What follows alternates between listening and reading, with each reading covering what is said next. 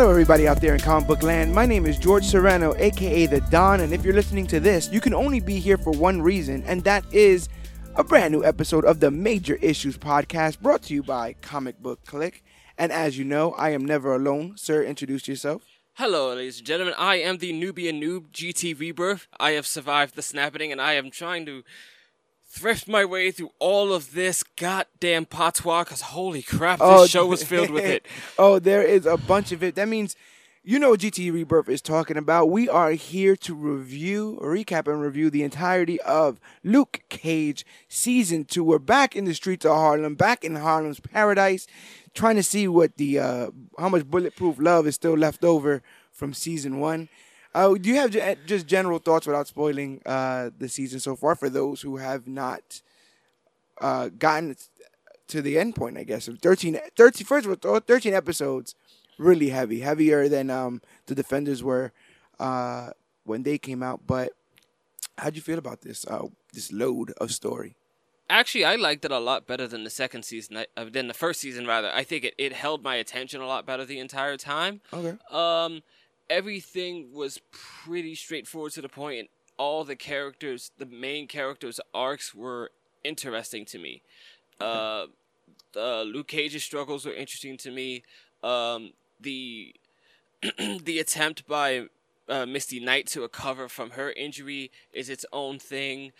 Um, Yeah, a lot of a lot of where the characters are mhm. um, didn't end in season one. No, not at all. There was a lot of uh, there was a lot of loose ends in season. I believe at the end of season one, Luke Cage is arrested and Mhm. he's going to jail, and we don't we don't really know how he's gonna get out. Right. Um, and you have um, Misty or Claire, I believe, going to go try to be, get self defense classes. hmm So The only person who had any development after season one was Luke because of Defenders. exactly Everyone else is pretty much in the exact same place they were at the end of season one.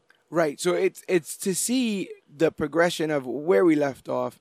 Um, again, without any spoilers, I would say that this this season was able to ma- maintain the momentum in a way that the se- the first season, the previous season, I don't think could. Um, There's no like odd side quests at any Right. point in the show. there's an in, the, and very rarely does the the focus get taken off of Luke, and when it is, it's to be placed on the villains, and the villains have always been the most interesting part of these Netflix shows. Absolutely. Um, they've done a really good job crafting these villains, and the funny thing is, uh, as I'm paying attention, these villains are are less and less just uh, doppelgangers of their comic book coun- counterparts. Like there's actual work being done to create these three dimensional villains in a in a in a deeper way than they've just been portrayed on the screen. And as co- as a comic reader, you know that sometimes a villain is literally all all there on the page. Like they just they're just evil. Yeah, Uh, they're I, just I am I am here to take over the world. yeah, that's it. This is to be mine. I have no awkward childlike issues to deal with because of this. um, without again, without spoiling, how did you feel about Bushmaster as the as the season's villain? I thought he was great. Um, a lot better villain than uh, who was he? Will- Willis. Oh, Uh, Diamondback. Yes. Yes, Diamondback was Diamondback. While they did try to attempt to uh, put in some like scorn childhood issue to it, he just seemed a bit too straightforward and on the nose. And then he comes in toward the end of the season, and it's like there's really no time to really develop the character. Right. Bushmaster throughout the entire time is not only sort of interesting and quite charismatic, but over time you find out that he has this pretty interesting backstory that ties in very much into his desires throughout the entire show Right. and what he's going through to get them. this uh, this I feel like this season, um, a lot was laid on the table in season one about um, the Stokes and uh, uh, Mama Mabel Stokes' um, influence in Harlem and what she was able to do and how she was able to do it and the ill-gotten ways that that family has gotten its money and um, they are able to pull from that so many other different perspectives how other you know how other families were affected by the stokes rise to power and stuff in a way that didn't feel forced i didn't feel like they were just pulling power players out for the sake of um, trying to start a gang war or you know a fight to the top this felt organic it felt like any kind of story or rise to power that you would hear in like, like The Godfather or something. Like there's always somebody on the outs. Yes. And when that person on the outs looks up to, as you would say, uh, as said in this series, the man on top of the hill. Yes. when that person on the outs looks at the person on top of the hill, they just realize that they need to take that person out to uh, then seemingly be the person on top of the hill. The haves versus the have-nots. All those um, occur in this, and I think where Luke Cage stands at various points will shock you as a as a as a viewer. Not that you won't agree with him, but a lot is said.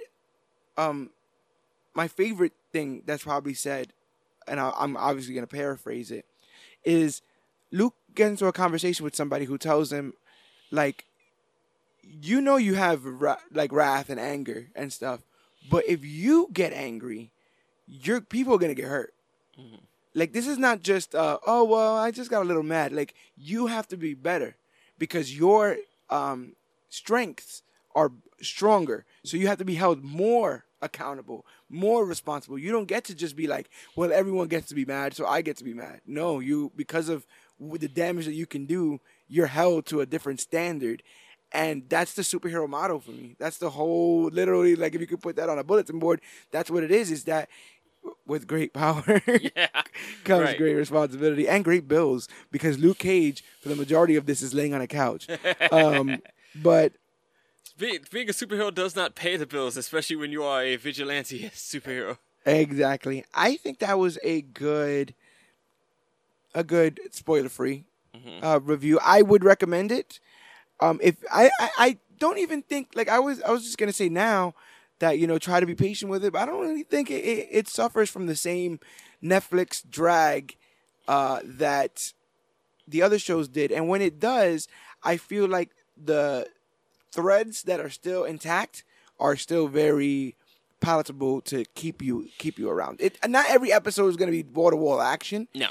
Um, even though they try to to do that at some points to kind of an exhausting level, if you're like us, where we're, we're binging it, you know, it's like an episode will end with a fight and then start in the next episode with a fight, and then there's a fight in the middle.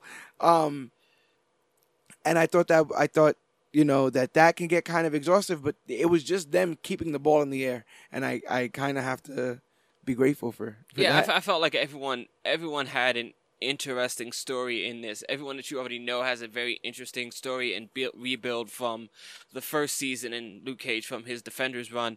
Uh, and even the new characters, for the most part, as they start to build them into the thread of the entire show, start to really show their place in that world yeah. Uh, a lot of people really stepped it up as far as creating a spot for them where they can build off of and create new stories, Right. which is always the most important thing when you put these new people in. And it's also interesting because you find out oftentimes that um, while writing and and and uh, create crafting your shows can be a uh, very you know um, paint by numbers, connect the dots kind of situation. Organically, sometimes um, some of these characters end up impressing um, you know management so much or the writers directors and stuff that they end up getting a much bigger role like Yes. you, you hear the story already about like felicity on arrow where she's not she's barely a, a comic book character but Right. because of supposedly her effect on Steve Amell and how he acts with her their chemistry, she was kept on and and uh, her role expanded so much. In this, you know, you could point to people like Shades, you know, or um, Misty was always going to be a, a center point, but she Yes. she holds almost half the show on her shoulders in this uh, in this series. Um, and I wonder if that was always the plan or if that was a wow, you know, I almost feel bad not giving this person more to sink their teeth into because they're bringing so much to the little I've given them that if I give them the whole thing, they might be even, you know, to do even more. One of the marks of a good creator is just knowing that, oh, this thing is working. Let's run with it instead of sticking to whatever the established plan was from the beginning. Yeah. and and just knowing to constantly work with the flow of things. Um, Misty Knight does a whole lot in this show as far as uh, a character development and someone to really get behind. Yeah. Um, I felt like th- this entire show, I was just like, Misty needs her W. she Oh, has yeah. not had one for Yeah. a while. Oh man, you know, that, yeah. Let's get into some plot details. So we're gonna, if you have not seen the show or you haven't finished, continue because everything else going forward is gonna be extremely super spoiler filled. Uh, because it's time to dive into the madness that was this season, that was season two. But before we do that, let's um just a little bit of notes for season one to give us a little backstory on this. Um, I read an interview with uh, Cheo Hodari Coker, say that five times fast, the uh, uh, writer for Luke Cage. It's like a tribe called Quest. You have to say the whole thing. Yes. And the thing is, one of the big clouds, storm clouds, over season one, and this is something we spoke a little bit about off air, is um, the the death of Cottonmouth Yes. and the introduction of Diamondback in, Yes. in season one. Um, Mr. Coker, I hope I'm saying that right. it just sounds are. better, doesn't it? It sounds like some, like, like I'm accusing him of something. um, Cheo uh, says that his plan was always for Cottonmouth to die. hmm So in that, I believe it was also a 13 episode stretch. Yes. Um, halfway through, Cottonmouth dies, and then we see the rise of Mariah and Shades seemingly in this criminal uh, underground. Yes. Um, the actor that uh, ended up playing Diamondback came to audition for Cottonmouth. Mm. And so when he auditioned for Cottonmouth, they thought he was so good as Cottonmouth that they decided to in- implement Diamondback, who was never in the story. Oh, he was never the plan. No. So they decide to write Diamondback in, right? So because like, this guy's amazing. This thing we were talking about, this organic kind of like uh, just seeing the the writing that's on the wall. Like, Yes. wow, look at how uh, enigmatic he is. I thought he was kind of arch, like very like mustache twirly, like the way he would talk, like the wrath of God is gonna. Yeah, like, he, he was very comical. Um, to a degree, I guess you could attribute that to the fact that they're both like the son of a preacher, and Yes. he took to that All the way. charisma completely. Right. And I, I would also lean on the fact that I think season one, way more than season two, was almost, if not a parody, a love letter to black exploitation films where the where the villain would be more like Yes. shown up and stuff like, like be more um Yes. flamboyant and and talk Just just over the top, over the top and stuff. So jump right over that wall. so you see, so I think when he started to talk that that way, people, I think Cheo was like, "Oh, we can so just you know the music and all that lean into that '70s vibe, right?" Mm-hmm. So then it becomes, well, if this guy can't be Cottonmouth, we still have to get a Cottonmouth because we wrote Cottonmouth in. Yes. And then you get the the amazing um, Mashur Ali. Uh, Mashfa Ali, I believe. Yes, you get him, and they he wasn't supposed to do as good as he did. No. So then, so then, so now they get another another issue we just keep now casting great actors. Yeah, what is our problem? exactly because now this this guy who was supposed to be a footnote on this on this story, it was supposed to be about Mariah and then ultimately about Diamondback. Yes. becomes the most popular villain on the show, um, which then creates a rift because by comparison, Diamondback, who was supposed to be now.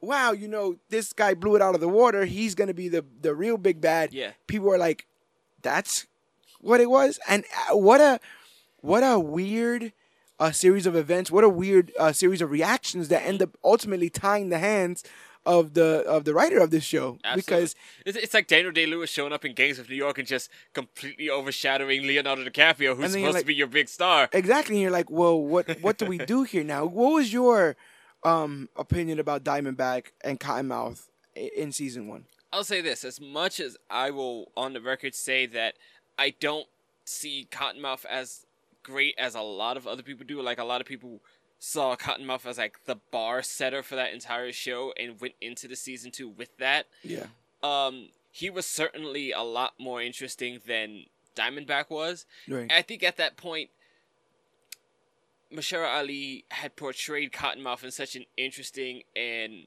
entertaining way that once you got to the really cartoony, over the top Diamondback, it's like the show went a completely different direction. Right. They almost they almost super grounded Cottonmouth. Yes. With, with absolutely. you know they gave him actual trauma. They gave him Mhm. actual almost PTSD. At one point, his hands are shaking after you know um, committing some violent acts.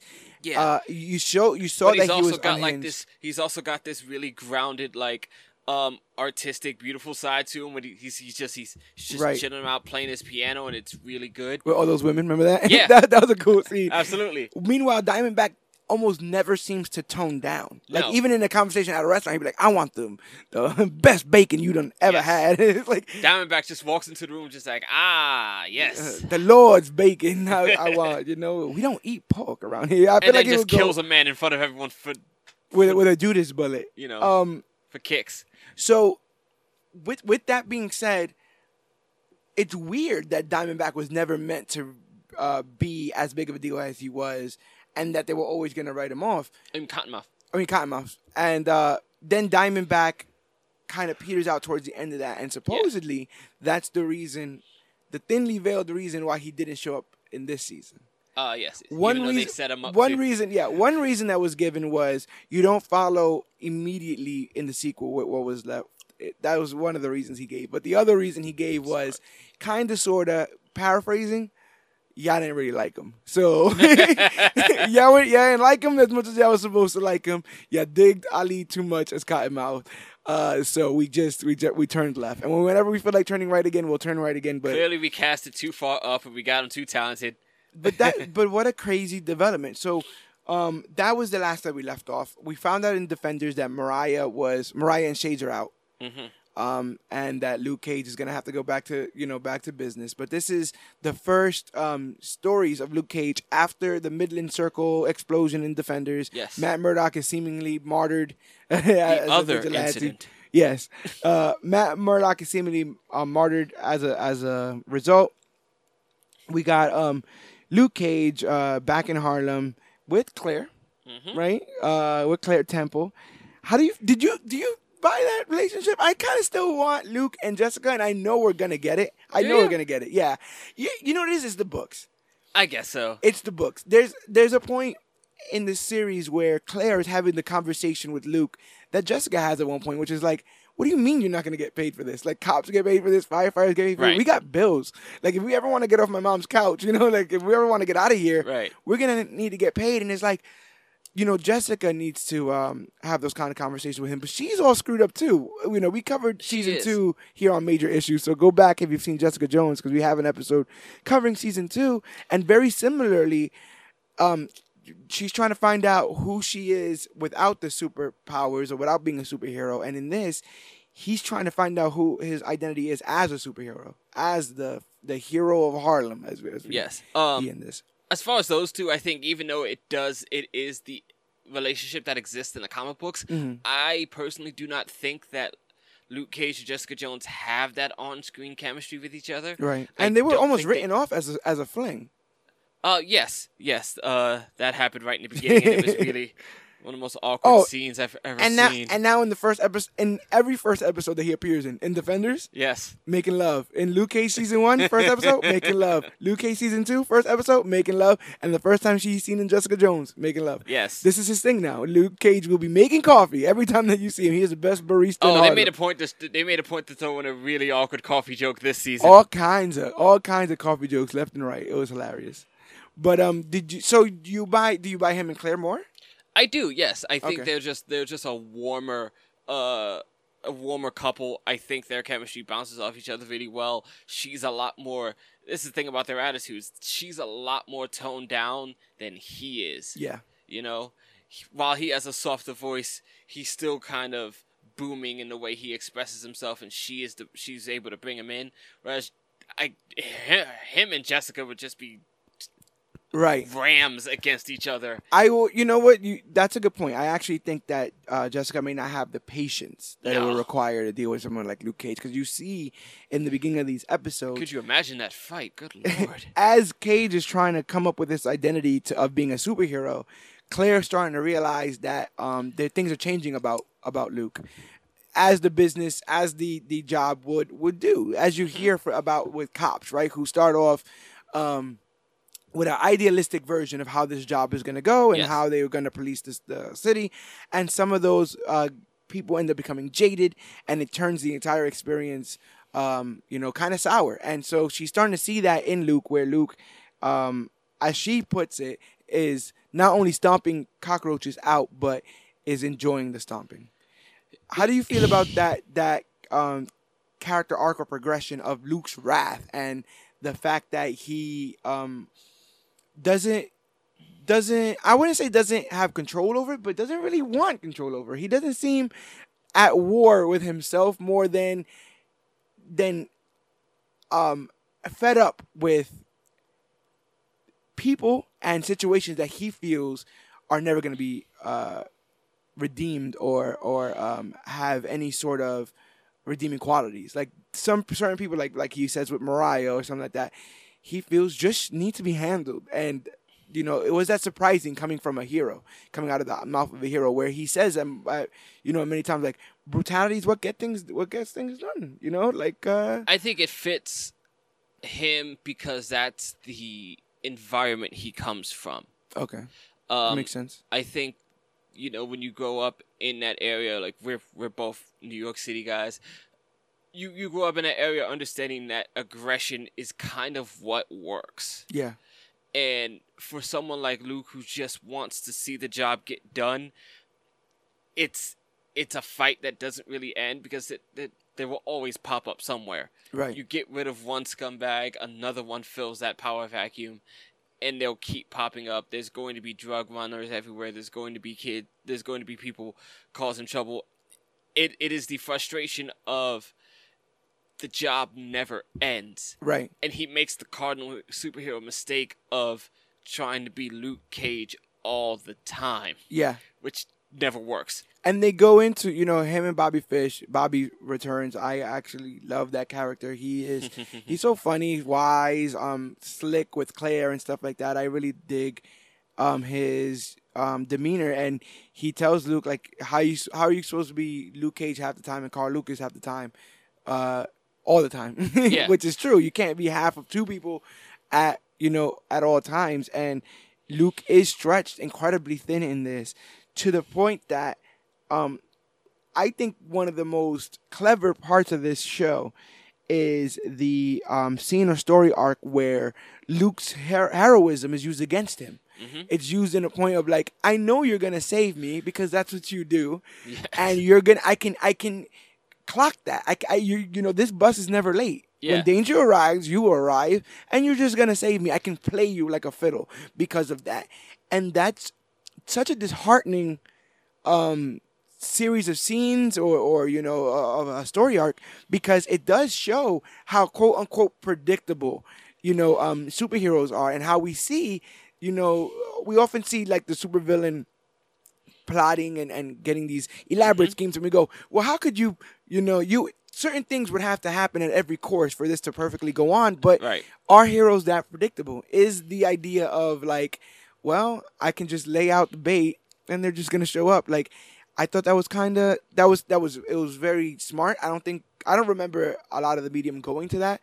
Um you sometimes you have it in spider-man right? Like you gotta save both of these and they're gonna show up and do it. Yes. um but Cheers. Yes, but in this, it's like it, it it breaks his heart because you remember in season one how often he would say he doesn't want to be a hero. Yeah. and not only is he a hero now, but he's almost forced to be at every turn because he refuses to deal. He refuses to live in a world and turn a blind eye to what's going on in his community in- Right. in Harlem. The harder, the hardest part about it for Luke Cage, which is different than pretty much almost every hero you know about because they're so largely scaled, is that everyone knows him. Right. So like you can't walk down the street anymore without someone coming to you with their problem or someone asking you why this hasn't been handled yet. So there's almost no reprieve from it as well. Exactly. It it is the difficulty that comes with the hero, or, or rather the heroic journey that it has rules Yeah. in its own way, you know, and that's where that's the the difficulty of combating villainy. Um, actually, now that I say it, you see that on two ends: the difficulty with being a hero and combating villains, and the difficulty with being a officer of the law and combating criminals. Right. It's just one side has rules and the other side has none. Yeah. So they can do whatever the heck they want, and you have to abide by these rules. And then there's the entire turnaround between the um the officers and Luke Cage, where they want Luke to abide by their rules. Right. and Misty Misty goes through that in this. You know, she lost her arm in the defenders um, against a hand, and she deals with it, what what it means to be handicapped at her job, but in more ways than one. Um, also handicapped, also having an arm tied behind her back because of these rules, because of these laws, and um, they they make they do a, a job of making being a police officer seem incredibly frustrating, um, and um, uh, you know incredibly thankless. She goes uh, so far as to say that she has an incredibly thankless job. Yes. And um, it's funny how you say that idea of you know the rules versus the no rules, the vigilante versus the law, because while at various points Misty sees that barrier that she can't cross to that that seemingly she has to to get to those very elusive criminals. The way that criminals are constantly using loopholes and uh, the being the snakes in the grass, being able to hide, you know, in plain sight, uh, angers her to the point that she wants to use the same criminal tactics to stop these criminals. Uh, something that Luke Cage, um, that idea is offered to him. The idea that, well, why don't you be as brutal as they are? Why don't you fight fire with fire? And um, Misty's Misty's um that barrier for her is almost what keeps her on that side of the fence Yes. where we I think Luke is seduced by fire with fire. Yeah. To the point that by the end, he's almost unrecognizable. And it almost goes to show, and we hear it all the time, right? Like the, the difference between a vigilante and this and all this other kind of stuff. But it really shows for the first time in plain sight what what those rules are meant to do. And while they might handicap the hero, like Batman's no kill rule, right? You see it's like it handicaps the hero, it does keep them honest. It does keep them um, on the straight and narrow because if they are able to do whatever that they want, are they indistinguishable from the villains? And that's Com- a scary thought. Completely, especially since like, for all intents and purposes, they are already indistinguish- indistinguishable from the criminals on paper. Yeah. You know, because they are not licensed card carrying officers by any means. Yeah. You know, they are out there. Um, Batman is assaulting people on a regular basis. Oh, we see it with Cockroach. You know, Cockroach is um, Yes. one of the people in this show that uh, um, was trying to bid for Mariah's guns. Mariah trying to get clean, and so uh, she's selling all her Hammer tech. I wonder how Hammer feels about all this. He's all locked up with uh, Trevor, uh, b- but she's trying to sell her guns, and Cockroach is one of the low level guys that is trying to buy her out, or at least buy the guns out, and he beats on his wife or his girl, and he beats on her son, and um his son, and Luke doesn't take too kindly to that. And we've all been there. We've all known somebody who's been a victim of domestic abuse, uh, unfortunately, Yes. uh, or, uh, you know, witnessed it ourselves. And so we know the anger that comes with that. And that's an anger that Luke Cage gives into. And on paper, he goes into a man's house Yes. and beats him damn near to death. Yes. That's that's just on paper. Whether he was um, justified in doing so, that's for a court of law to decide. Right. But like you said again, undistinguishable. He broke several laws to get in Mm-hmm. there and then do what he wanted to do. But it, Seemingly on the righteous path. right, but it also but it also goes to make it transparent that if he didn't, Mm-hmm. worse probably could have happened. So it makes you as a viewer sit there in that uncomfortable position of saying, at what point is breaking the law okay if you stop people from breaking the law? Right. Which I think is is an incredibly um it, it's it's it's a huge point in the show where he has to make that decision to do uh, the incorrect thing to do the right thing right in the big picture instead of just sort of sitting back and then now you had to deal with the guilt of not doing what was the right thing the wrong way. or and also um enough of the right thing right Yeah. like seeing these things to its end where like oh i'm going to lock up this person because they killed a bunch of people or sold a bunch of drugs and now they're off the streets versus i'm going to kill this person make a permanent end here in harlem. And you know like those those decisions are you know um big ones. At various point in this luke cage says like had i just stopped mariah or had i just let her be killed or killed her myself then none of this would be here. And it's a rough um battle to deal with internally because i mean are you is that going to be the new mo as Yeah. soon as you start seeing a little fire are you going to put them out with deadly force and Right. if you do that again like claire said do you become the exterminator is it, do you get to pick and choose which roaches get to live and which ones don't and that's a scary thought um at you know when you when you talk about wrath in general, and you heard uh, we get to see Reg E. Uh, Cathey as James Lucas, Luke's father, and he talks a lot. He, he, oh, the series is bookended by his speech about wrath, um, and how we're supposed to, um, if you're a Christian, give up the wrath that you have to God and let Him Sort uh, it out. sort it out and get the vengeance on your enemies and all this other kind of stuff. Because if we give into it, it it poisons us. It's toxic and all this other kind of stuff. And that's another uh, layer to this season: the uh, idea of vengeance as a rightful answer, as a, as a as um fair. Yes. And that comes manifested in uh, Mustafa Shakir as John McIver, aka Bushmaster. Bushmaster shows up uh, as a revenge-fueled villain who takes Nightshade. You know, it takes a little, it takes a little Nightshade. A little bit. It's a it's a formal enhancement to increase his strength and durability. Um, and he has literally across the burn with, with for Mariah. Um, and the entire series is about at what point um, is vengeance justified? And we go through vengeance with him. We go through vengeance with um, Mariah. Uh, we go through vengeance with various people who seem scorned here. And at what point do we actually see that whole uh, perspective of an eye for an eye makes the entire world blind? I I would say you see it with with Bushmaster in the end as Bushmaster sorts to take as much damage almost as he inflicts. Right. Um, in some cases, self-inflicted damage. Uh, Bushmaster is a man with complete tunnel vision and how do you say very very strict tunnel vision. Yeah. he's got He almost got blinders on. He can't Oh, see absolutely. anything else Nothing else besides this. Mariah thing. the, nothing else matters. The the only thing that gets to him is that Usain Bolt comment. Yeah, and you know, when you think about it, he has so much tunnel vision that he spills blood of his own people Oh, to yeah. get to get to where he has to go. Um, even though he has this supposed respect and all this other kind of stuff, but we're given. Um, eventually, we just see a man incredibly skilled to ha- with hand-to-hand combat using capoeira, that sort of dance fighting, Mm-hmm. Yes. uh, that style. I believe that was popularized in Brazil. Yes. But um, you know, South America uh, sort of um, influence. Um, he is the leader of the Stylers, which is the new brand of the Yardies, a former Jamaican Mm-hmm. gang in um, Brooklyn.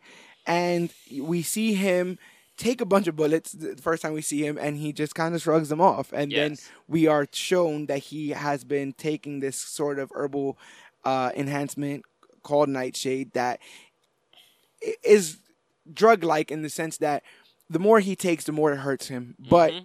the amount of strength, speed, and durability that he gains from the Nightshade allows him to be almost equal to Luke Cage, which gave us some of our uh, most exciting uh, fight scenes. Because in season one, he didn't fight Cottonmouth. You know, he wasn't gonna fight Cottonmouth; that he would have killed him. Yeah. He didn't fight Mariah, and then when he fights um, Diamondback, it's in the last episode because he has a super suit. Mm-hmm. And they even go. Um, Bobby Fish goes out of his way to be like, "Does the, did the guy who beat you up have a super suit?" like, Yeah. oh no, so he's just as fast as you. So it, it was cool to um, have somebody that can go toe to toe with Cage, but also has such an entertaining fighting style that you just wanted to watch him and his body move. And uh, the first couple times that he tangles with Luke Cage, um, it's so obvious that he has planned for this that it, it almost gives you a little bit, it almost makes you, um, without you wanting to, give him a little bit of respect because it almost shows you how lax Luke has been with his level of training because when you are super strong, you don't really have to know how to. We argue this about Superman, right? Like, Yeah. you don't really have to know how to fight. You could just grab somebody by the scruff and throw them, as he does many a times in this show. It- it- throughout the entire show, it's just like dudes just get little pats on the head, like knockout. right. It's hilarious to look at. but Bushmaster skilled, Mm-hmm. you know, skilled and fearless. His he is so. They often say right that the the the good the wrinkle to a good villain is that he needs to think that what he's doing is completely justified, and there is nobody in this show that feels more justified in their actions, in their horrible, disgusting actions than Bushmaster. Here. Bushmaster is a raging fire of righteous vengeance in every way, and uh, and a compelling backstory to sort of match it. It digs real deep everything everything seems to go back to uh to the Mama Mabel. Right. Uh, how do you say? Quincy Stokes. I mean Quincy um I, McIver. Yes, Was the, uh, I yes. think so. Quincy McIver and uh, Buggy, Yes. Buggy Stokes. Buggy Stokes. Buggy Yes. Stokes. Yes. Just family drama dating back from the beginnings of uh, trying to rebuild Harlem. Uh, Mm-hmm. you know, these series of families go out of their way. They create rum. They are able to buy Harlem's Paradise. They all have, um, you know, stake and share and all this kind of stuff. And then uh, either miscommunication, he say, she say about how um, uh, Bushmaster's kin shoots uh, the kin of uh, Mariah Stokes, leading to this generational war yes. uh, coming all the way down. Do you think, while you while they definitely gave a sympathetic a sympathetic backstory to Bushmaster, do you think it was enough to make it justify to make everything going forward justified? Um, I don't think it makes the several grisly murders Right. throughout this show justified, but I think you get an understanding of this deep-seated hatred for that entire family. Right. Um, do not call her Dillard. It is Uh, Stokes. Mariah Stokes must burn every t- at every, every point. every single every time. point. He's, he- he's never even angry about it. It's just like uh, about Mariah Dillard. Stokes. Yeah, they're like, "What you want to do today?" Ah, may want to go to the park, and also, by the way, Mariah Stokes, Stokes must burn.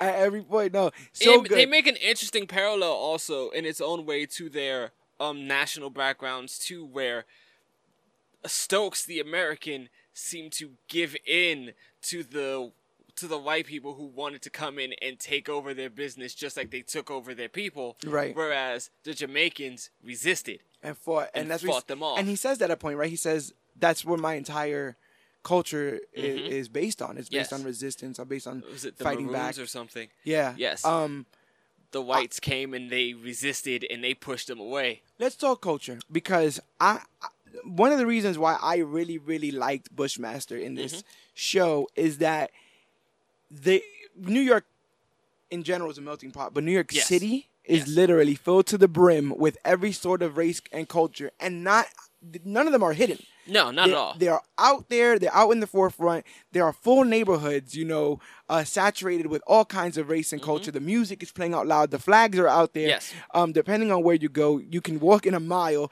and and experience basically the United We've got several parades in a calendar year. and and I thought it was incredibly um accurate the portrayal uh the accents all the stuff the music. I mean I grew up a child of the 90s in New York and the reggae genuinely made me smile. It was uh I had a Pavlovian response. It, it felt like I was home. And so every story told then was a story told to me with the setting being home my home. Yes. these train stations Flatbush uh, Harlem you know you see these places. I've if you're a New Yorker, places. the entire thing is so familiar to you, and it's a it's a different response you get to it because it it it feel the the show feels like home. right. You know, it's it's not like it's not like a movie that films in New York City and Canada because it, costs less. exactly no no you're It all feels like home. you're right and I don't know if you get that twist if you haven't been here or not from here. I'm not saying it anyway. don't. Yeah, I'm not saying it any way that you know you won't get the show if you're not from New York. But if you have been here or you or you know you are from here, there there's definitely a love letter to Harlem, to New York, hmm to the melting pot nature of um Yes.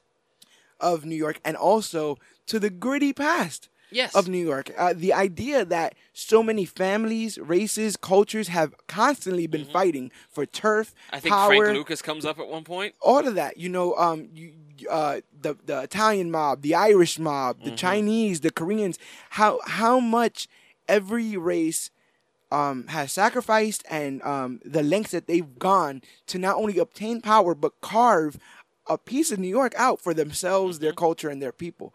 And so, in this, New York City is essentially Battle World, is what you're saying. Right. Yes. Yes. hundred percent. And what's also pretty crazy is that with both Luke and um and John McIver, Bushmaster, we're given we're given these um this dichotomy of well, I'm I'm only going to be looked at a certain way, so I might as well lean into that. Yes. And both of them are told by Claire and I believe An- Anansi, his um, uncle, Mhm. are told like that's not the way. That's not like it, while it is a viable option. If you do believe that everyone's gonna just think of you like this, might as well lean into it. Like he says to um, his nephew, and there's so much love for Bushmaster by his family in this because they understand um, that this is a kid who has lost it all. He lost his family. He damn near got killed and shot in the gut for selling coconuts. Right. Um, and you know has been brought back to the dead. He's just a survivor. He just you know as long as as he's able to live, they have love for him. But this wrath thing is taking over their family. It's taking over um the good that they see in him. And same way in Luke, Luke yells at Claire like, "If everyone's gonna be scared of me, I might as well be scary." right. And you know, It's just easier.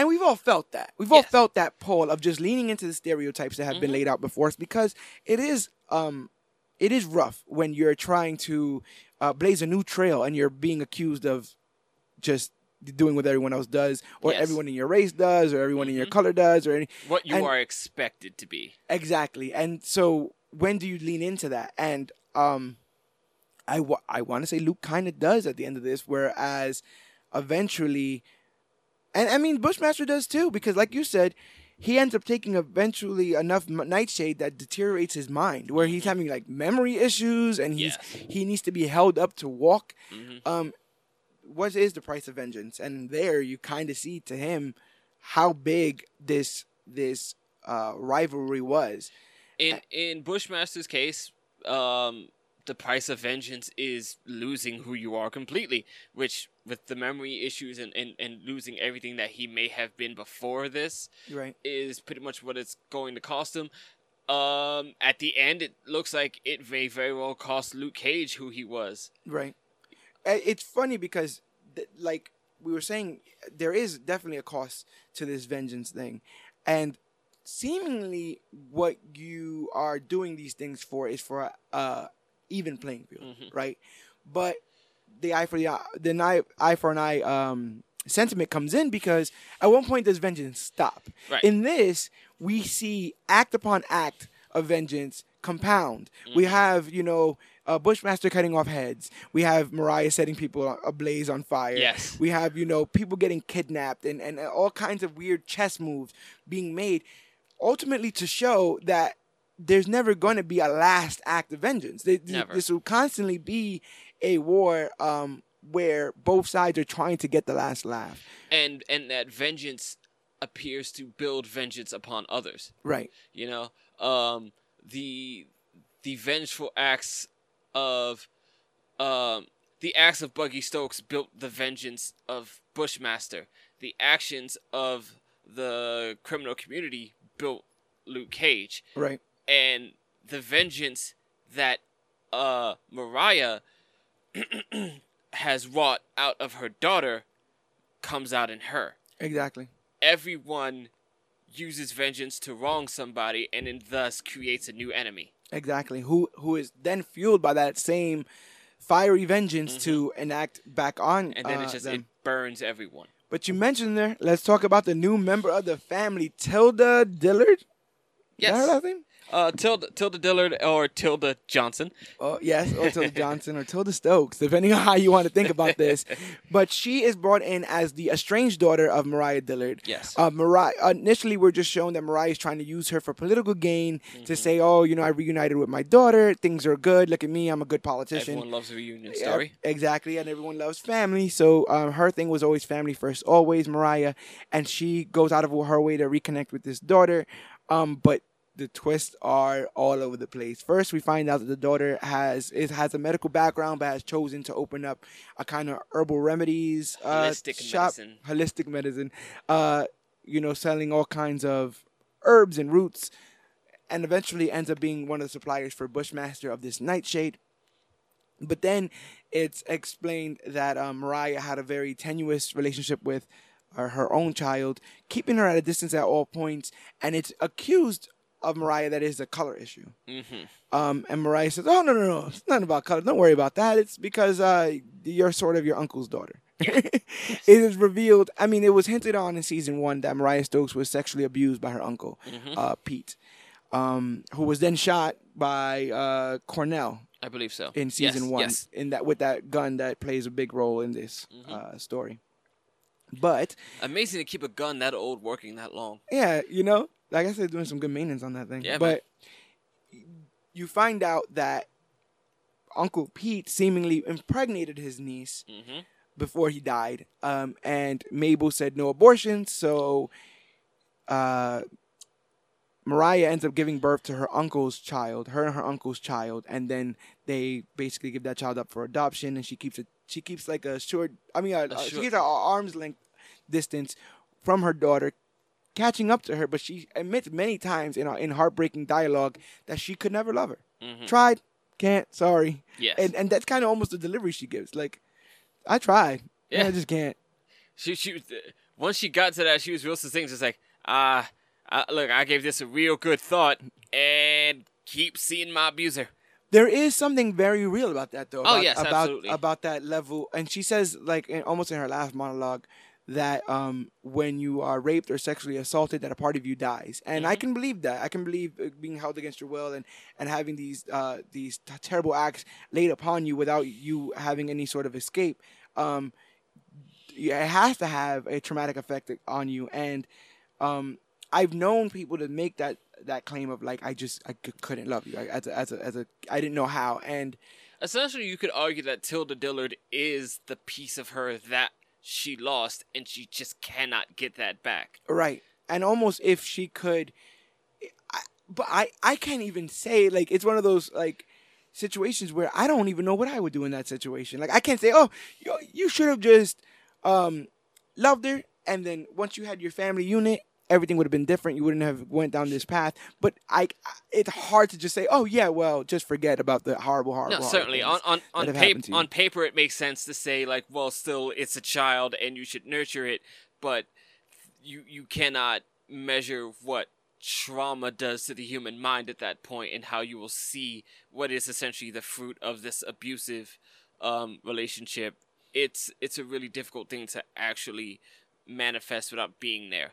Exactly. And trauma is the name of the game, especially when it comes to Mariah and Bushmaster with their history. But Mariah, from almost the jump, is heavily drinking and making these crazy impulsive decisions. she she's unhinged in this and, and unraveling.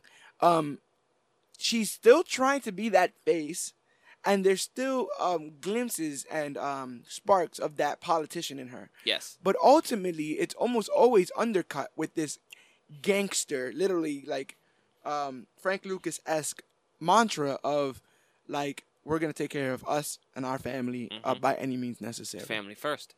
And so these this thirst for um, this thirst to rise above her family name and where it came from ultimately again is that argument that we make of how much bad does it take to do good how much how much does she have to do in the name of crime to eventually erase her family's history of crime and i don't think that there is any right amount of evil to do to get rid of the evil i think you see that with her um, and many at many points she does seem heartfelt when she says that she's tried to do good and her past has brought her down. Yes. But at what point do you think do you start to believe that she's always had this kind of person in her?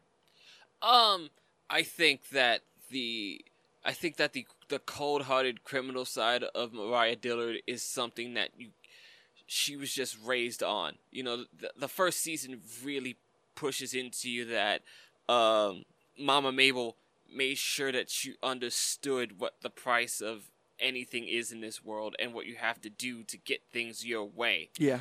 Um, And that and that the world is unfairly against you already Yes. because of your race, already because of your your, your your class and where you live. yes. Uh, no one will ever give you the opportunities that you deserve because you deserve them. Um, but mostly because of what you know how you look and mabel instilled that in both her children who have this disdain towards white or any other kind of race really Yes. Be- they want to make harlem black again and they believe that they have been slighted and because of that again you still have this level of vengeance where i have to strike out against every other race because my race um, is held back in the eyes of them, and so I don't want to play ball with them. It, they even have like that weird dialogue with Cockroach, right, where he's like, Uh, we're not gonna do. We're. I'm not the cigar smoking black. I'm not the you know ganja smoking black. Let's make. And it even goes to show you how race is um, dissected even at that level of black on black. Yes. Um. Uh. Claire even says in her that she's experienced um racism in her household. You know. Soy Afro-Cubana. Exactly. And being Hispanic myself, I can say that there's this weird self hatred of, of Spanish people or Latinos that look light skinned versus that look dark skinned. And it's this weird sort of um, uh, subcategory that we do where we. And and you see it in the show where people are constantly in their own minds trying to come up with logic as to why they're better, deserve more, and deserve to be the, at, at, at the top. Yeah, there's a lot of there's a lot of division between their own sub communities, and it it creates little rifts in everyone. Um, all of it, to me, ends up making look sh- makes it makes Shade's character stand out a lot because he looks nothing like anyone else on the cast at that point. Yeah, that's true. Shades is just this light-skinned Hispanic man who just kind of stands off to the side, speaks very slowly, very eloquently, and very simply Yeah. he is a standout character in the sense that you never exactly know where he's coming from or even what he's you never get a sense of where Shade stands in any of this. Right. He doesn't have a dog in any of these races it seems. He doesn't have this this bigger ideology. Shades is out for Shades. Yeah. and through season one, all the way to season two, one thing that's always rang true about Shades is he has the gangster's instinct, right? You've seen it at various points. Uh, you know, the exclamation point comes up over his head like in Metal Gear Solid. and he's like, no, you know, I may not understand, you know, the business or logistics of this, but the facts that I've heard don't sound right. Yeah. And you should just do this or you should just do that at various points. And even right before, you know, I think she dies, he tells her, like, you could have just sold the painting. I've been telling you since episode You one. could have just sold that goddamn just painting. sell the just sell the painting. Why do you think the painting meant so much to Mariah? I think it was something that had. I think it was piece of her family. It it may have been a piece of Cornell for her Right. that she was still holding on to. That makes sense. Um, I think if she sold the painting, she felt like she had completely sold out. I, I agree. I agree with that. I would go so far as to say that the painting um, represents a level of prestige that the Stokes had, regardless of how they uh, got that prestige. Uh, it, it, it represents a level of importance and prestige in the neighborhood. Because that thing's a million dollar painting, and the Yes. fact that you have it, it's a status symbol. Right. Um, and I feel like you know, there's an old saying that um, to those with privilege, uh, equality is a punishment. Yeah. And so for her, sh- the Stokes have always been this high prestige, you know, or at least highly regarded family in Harlem. She could not lower herself to be with any, and at various points, she almost delusionally states, like, I am Harlem. Harlem loves me. Harlem would never turn on me. Like, Right. I have Harlem's best interest at heart. If, and without if, if me, you put one juror from Harlem on that bench, I will. I'm gonna make it out. she tells the judge, "Oh, just let me go because without me, Harlem is gonna tear itself apart." Like what a cocky, like so delusional, so out of her head with this. Intersped with clips of Harlem tearing itself apart. Uh, right. But through, through the midst of that, we're given also some very traumatic details about Mariah. Like I said, we she's already we already found out she was sexually assaulted. We find out that she was constantly um, teased with Black Mariah, the name Black Mariah, because Yes. of her skin color, um, and that's something that harkens back to season one, where she's called that and does not like it one bit. Not one bit. Um, so she is given this sort of traumatic backstory, and at various points, she does give sad details on her life. I'm just wondering how much of it we're supposed to believe. Like at at one point, well, how do you feel about this weird? I feel like it was a focal point of this series that they gave and wrote this sort of Joker Batman relationship between uh, Mariah and Luke. This whole weird synergy of like you're always gonna be there and I'm always gonna be here and these are the sides we're always gonna play and I make you better and all this other this there was this very distinct I felt um delusion Right. on Mariah's half where she says like and and they even go with the whole we made each other. We created each other you Mhm. know? And because we created each other we're tied to each other and we're responsible for what each other does. How do you feel about that that uh twist and almost that level of delusion where she almost tries to kiss him at one point? And it's like you're always gonna save me. You're always gonna be my big black boy scout. I I think towards the end there, and this is how I felt from the beginning of the season. I think Mariah has started to use, I guess you could say, seduction as a weapon to a degree. yes I start to feel like she was doing it with Chase the entire time. right Um, although, to be honest, I felt like they were using it against each other, and I never really thought that there was any genuine thing there. Um, towards the end, she has gotten away with so much that I I think she is untouchable in her own mind. right She's going to make it. This is just a prison. I've made it out of far worse. I was set to. I was left to burn in my own home. right no no definitely and you came to save me. and and she survived everything that Cottonmouth couldn't. You know, Mhm. survived everything that Domingo couldn't. Other gang lords were in this, in this Mhm. to to be in this, and at various points, because of this delusion, like I say, she refuses to acknowledge that she is turning into a gangster, into like a street, Yes. you know, a, a street smart um, mobster, Yes. even. But regards Shades as what did she say? A like a like a, just a street level, like she um hand waves him away as like this this low level gangster thug, Yeah. and Just yet she was pusher. so seduced by the quick means of that lifestyle, a lifestyle that Cornell seemed to be fully in without any kind of a, you know uh, shame. Mhm. She, out, you know, remember the beginnings of that. Like we can watch episode one of season one and see her be like, you know, I don't want to deal with all that. Just tell me when the money's coming in. I don't want to deal with the, the nitty and the gritty. Mhm. But then it gets to a point where, you know, she's all in that. She's bringing people to the club to for these meetings, these undercover meetings, and it's what gets her busted. Is these these outlandish displays of of power where, like you said, she feels untouchable. Yeah, she, she and she sort of does the same thing Cornell does in season one. That um, Shades notes, having seen both, towards the end, just starts making decisions to get rid of the problem. Right. You know, Cornell completely unravels before his own demise, and does whatever he has to do to eliminate Luke Cage. Um, Mariah starts to do whatever she has to do to eliminate Bushmaster. Um, interestingly enough, by the end of this, it's like, yeah, there's a fight between Luke Cage and Bushmaster, and Luke Cage is trying to stop Bushmaster, but really, Mm.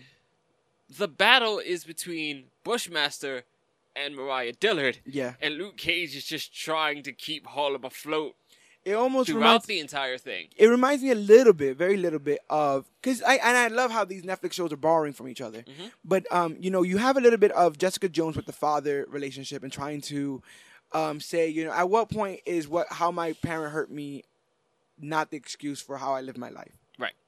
So you get that from Jessica, but from Daredevil, you get almost a season one of the, I mean season two Punisher arc, right? Where Mhm. this unstoppable force is trying to get redemption Mhm. from something that was a horrible act that was committed on them. And although I sympathize with them, the right thing to do is to stop them, hmm regardless if they're killing horrible, the scum of the earth. Right. I I have to make my stance that you know vengeance isn't isn't the rightful answer to all this. Mhm. And I thought that that was pretty cool because they, you even get the the same sort of team up where it's like we're gonna go out there. You know, it's it's it's it's Frank and Matt. It's Bucky and Cap. It's we're gonna go out there. Don't kill anyone. All right, we're gonna go out there. I'm telling everybody you're not a killer. Right. So don't kill anyone. I, I told you not to kill anyone. you get the same Luke at, sort of Luke at two points in the show sides with both of them on some way. yes, and protects both of them. Yeah. protects and defends Luke both comes in them. and saves Mariah. Um, Luke comes in and saves Piranha, who has wronged all of them. yes. Luke Yep. comes in and starts to work with Bushmaster. It's just like, just don't kill anyone. Yeah. yeah. Uh, and you know works with information that is, is given to him by Shades. Yes. Works with Misty Knight. He literally, he literally is able to see the logic in everybody's motivation, um, because they are all supposedly doing what's best for Harlem, and um, which really which really leads to the big decision at the end where it's just like what I have to do to stop all of this. Right. Luke Cage ultimately decides to become Harlem's quality control. Yes. He decides that if all of these The things are going to were. exist, yeah, if if all these things are going to exist, gangs, illegal money, drugs, guns, and I can't stop it all, I at least can control it. I can at least manage it to a level where the bloodshed is minimal, where the casualties are minimal, and where majority of the world gets to continue living their lives.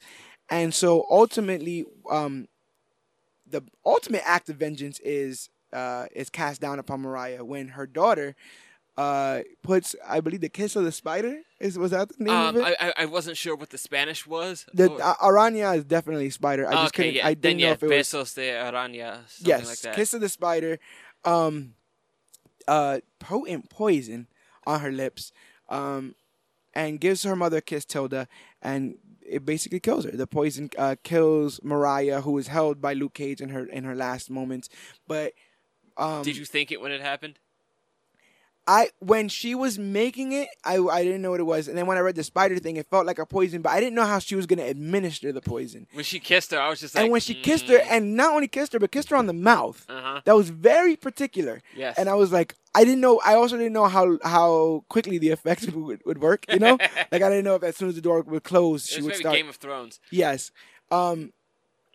And Tilda dealing with the same battle that her mother deals with, Mhm. where I can't believe I'm born into such, you know, um, ill-gotten means and and and a history of crime and violence, and instead of leaning into it, decides to cut that tie Mhm. right where it's at. Yes. You know, instead of trying to prune this violent and murderous flower of her family, she just cuts it off.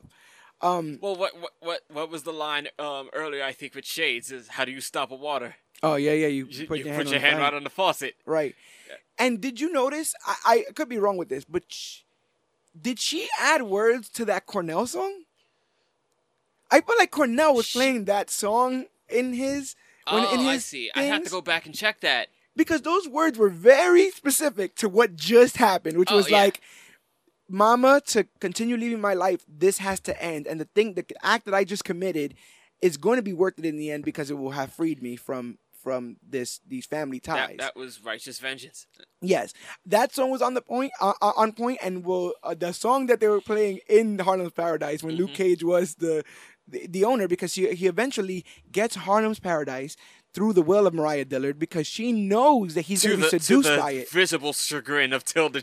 Yeah, um, he know. Yeah, the daughter thought she was gonna get it. I guess that's one of the reasons that after up uh, killing her, he's like, at least at the worst comes to worst, I'll get that, and then I'll be able to fix Harlem the way I want to. But, um, Luke, Oh, she'll be able to get the money to keep her business afloat. right, because she wants to do this without her mother, but she, if she can get some, you know, uh, financial help, you know, Mhm. all's fair. But Luke decides ultimately to take uh, Harlem's Paradise, be its owner, and um, so he can survey Mhm. the crime scene and Replaces the Biggie photo with uh, Muhammad Ali. inter- he gets to interject um, when needed, but he ultimately becomes the overseer of all this. Ultimately, showing the seduction of of, of crime uh, to Luke Cage. They I- said they said ultimate. They said that the first time, or when initially on paper, that Luke was supposed to survey the area with a reluctant look, and that um, you know Cheo Hodari Coker said that Mike Colter uh, chose to survey it confidently. Um, and that they ended up keeping it in because they said that it was such a mirror to Cottonmouth Yes. and how Cottonmouth sat there so proud that this was his kingdom and that he would be able to oversee it. Uh, Yeah. a chilling, a chilling um, visage for those who have been rooting for this low-level criminal this entire time. This this street level on sleeping on the couch uh, criminal because Pop's rent is going up, and so um, you know, and he's ultimately that was also a heartbreaking moment. He's kicked out of Pops Yes. because he's been told that and at various points pops is the meeting ground for everything that luke cage is dealing with in this season because he has nowhere else to go yeah. um, and he's told by DW, the the kid that's filming majority of this stuff, the kid who came up with the Harlem Hero app, the T-shirts, all that stuff. He's told that if you can't keep this place Switzerland, you can't be here. This place has always Mm-hmm. It been. has to be neutral. it has to be neutral. I don't care All who I of- have to kick out, All who I sorts have of to. people have come in and out, and it's been a safe ground. And we saw Cottonmouth come in hmm and get you know shaved up in season one, and no issues, no drama, maybe a little bit of smart alecky talk, but nothing, Sure. nothing. Um, uh, Cottonmouth very much took advantage of the rules there. Exactly. um. So, you know, we we we well, they were they were returning pops back to Switzerland, and to see that the first person to break that rule is Luke Cage shows you how far he's gone Mm-hmm. Far in he's this gone. in this um instance. I It's th- it's I think when you talk about um Luke Cage being seduced into it, I think he was also very much like scared into it. yes, because he um, initially says no. Yes, and then there's the woman. He, I, I think he even mentions to, burn it down. Um, but there, there's the woman who is one of the crime bosses that speaks to him, and he very much mentions that if they took her out, the Russians would have no problem coming into this city and pretty much burning the entire thing down. Right. W- women, children, everything. Whereas and then I feel like he knew at that point, like, how how could I possibly stop that? Definitely, people see people saw or see crime as dominoes, as a Mm-hmm. domino effect. You knock down the kingpin, and everybody else goes down. When in actuality, it's more like Jenga, and and so he saw that moving this piece here. If he got rid of one of the crime bosses in um, Harlem, or that was trying to get into Harlem, that the entire thing would crumble. Ultimately, making a deal with a lot of these gang gang Mm-hmm. members, and at the end, when he's in Harlem's Paradise, he he has requested their audience. You know, these gang members are there. The biggest and baddest that are all fighting for the soul of Harlem are in his club. Um, and they're all allowed and invited into his club. And somebody who isn't is Claire. he tells he tells Sugar, who also is now he has muscle. Luke has muscle. He tells Sugar, formerly Cottonmouth and Mariah's uh, bodyguard, to tell Claire to go home. Yeah. Who who hasn't been seen since maybe what episode four or five? Yeah, because Luke basically, you know, she gives him the conversation about the wrath and how he shouldn't be giving into it, and he punches out that he punches a hole through her wall in a very heartbreaking moment because again, this series deals with a lot of the unspoken truths of family and um especially uh family in the urban areas Right. who grow up with a lot of um racism, uh, um domestic abuse, uh verbal abuse, Violence Um, and anger. uh, verbal manipulation. Mm-hmm. Um, you, this is what you're meant to be. This is what you can be. These are the only routes you can take in this world. These these weird um, this weird manipulation. Mm-hmm. And so I'm uh, ecstatic that all that was brought to light Yeah. because Claire essentially gets triggered by this like PTSD reaction to a violent act on a wall right, by Luke Cage and just sort of breaks down and it's just like I have to go, you need to go.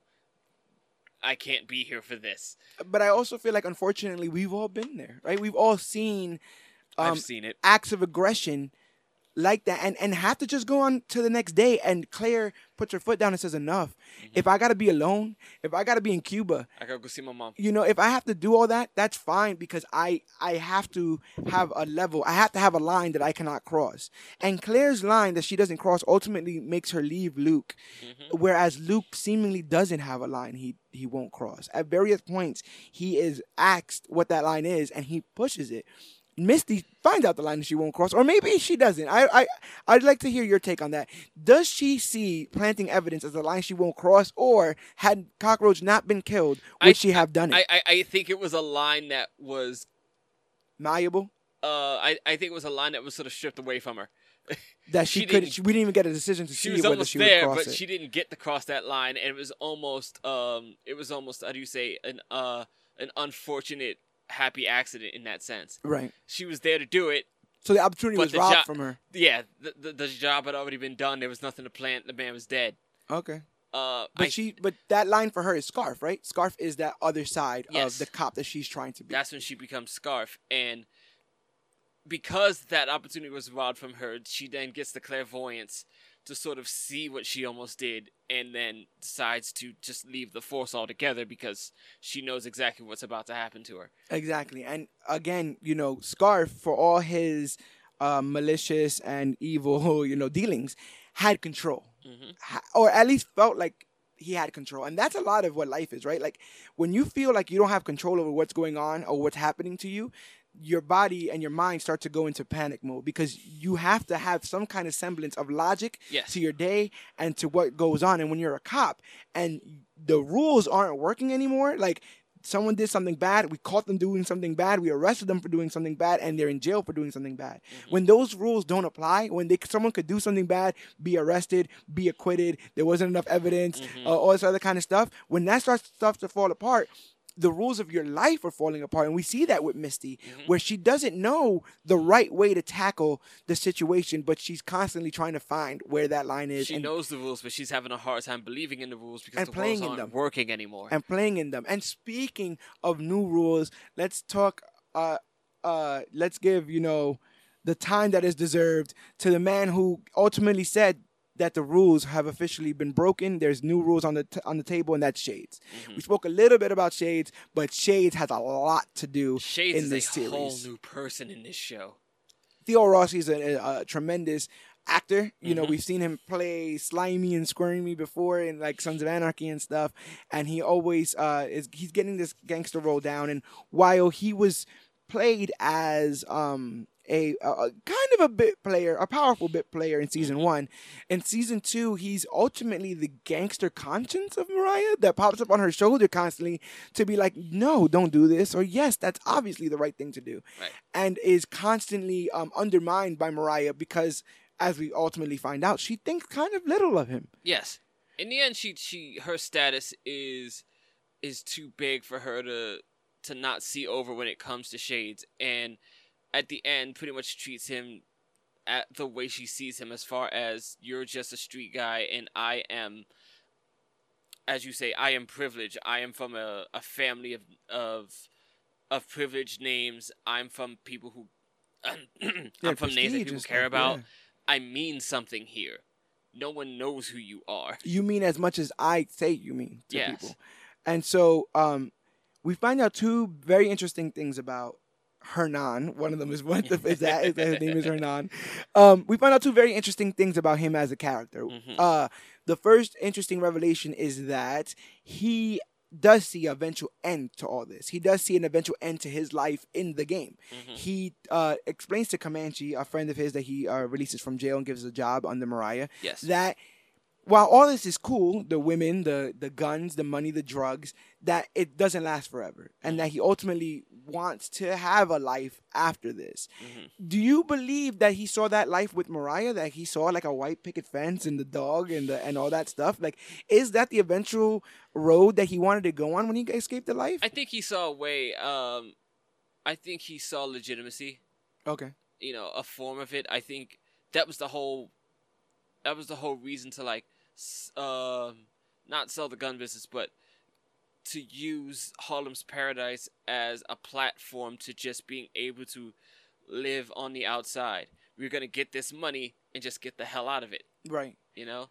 I like the um you get a lot of insight from the conversation he has with Mariah while she's in prison where he says um well now that you've killed somebody prepare for life as a gangster with your head always on a swivel and never being able to trust anyone hmm and the delivery and her reaction was so chilling because that is it. I've known people who try to live this life, and you are constantly looking over your shoulder because the next guy is doing exactly what you're doing, Mhm. which is trying to take out whoever they got to to get to where they feel that they deserve to be, Mhm.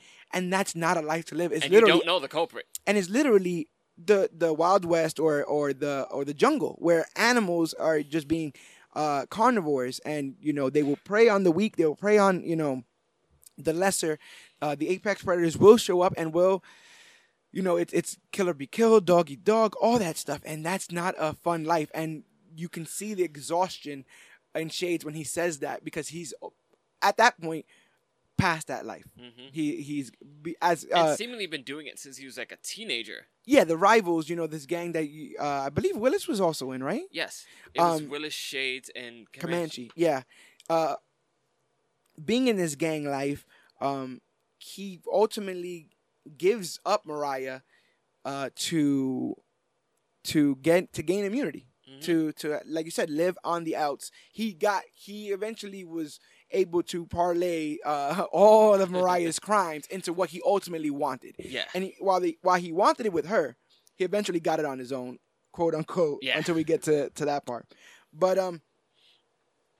The second revelation. the second revelation. Second revelation is that uh, Comanche and Shades are a little bit more than best friends. We Yes. we find out that although they were raised together and although they were in a gang together, they were ultimately arrested together. And while they were in prison, uh, they Did things that they had to do to get by. eh, yes they um, engaged in a homosexual relationship yes. um, that wasn't reciprocated or wasn't continued once uh, Comanche came back out of prison. I mhm. um it's weird to see where it is with Shades. Shades is very much uh reluctant to even Acknowledge, Admit- right? Yeah, acknowledge that admit or happened. acknowledge that there was anything real there and it wasn't just an act of desperation in a lonely place. Right. Whereas Comanche has really bought into this. Well, that's the thing, right? Um, he says that uh, it was, you know, there's very little interaction, and that they, they, they, did, uh, sorry, that they did what they had to do to get by in such a isolated area and, and, stuff and like keep that. your minds right. But the first thing that I thought when when he was saying all this is, are you explaining this to Comanche? Comanche was there. Have you told yourself this so often right. that when Comanche's able to bring these memories up, that you already have a response that you know you don't believe in, he Mhm. definitely don't know he believes in because he was there. And it's like, wow, you've been telling yourself this, huh? hmm Like you've been really telling yourself this. And he uh, he also reiterates something similar to Mariah, where he says that that was pretend. hmm And I wonder what how he contextualizes that relationship in his mind. If he if I there think is he contextualizes it as as the same thing he contextualizes everything else he's done in his life at this point, which was survival.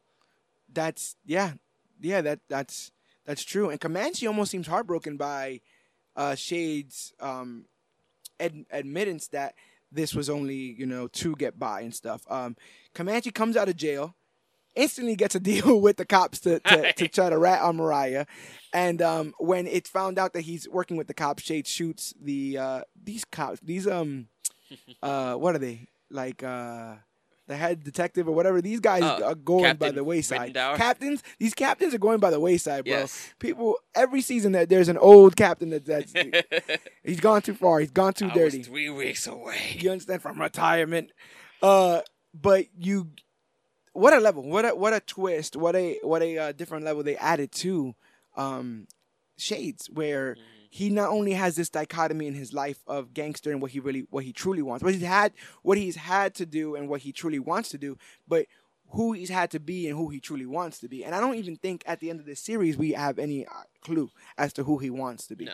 Um, but it's and- definitely the first time we've seen him open up as a character, yeah. whereas he was just the the the, the whispering voice in the background for all of season one Yeah. that knew how to find his way out of things and was able to manipulate people into certain directions. And in season one, we see him constantly being the not moral center, but at least uh, the uh, gangster that was able to take emotion out of it. Where in season two, there's the a voice of lot of, emotion. In season two, Shades makes a lot of decisions based on emotion. He kills Arturo Mm-hmm. based on pure emotion. Coman- the Comanche situation is based on emotion. Those those breadcrumbs ultimately lead to the fall of both of them. Mm-hmm. Um, and there's this weird thing that happens. He was so slighted and so disrespected by Mariah that I started to gain some sympathy for Shades.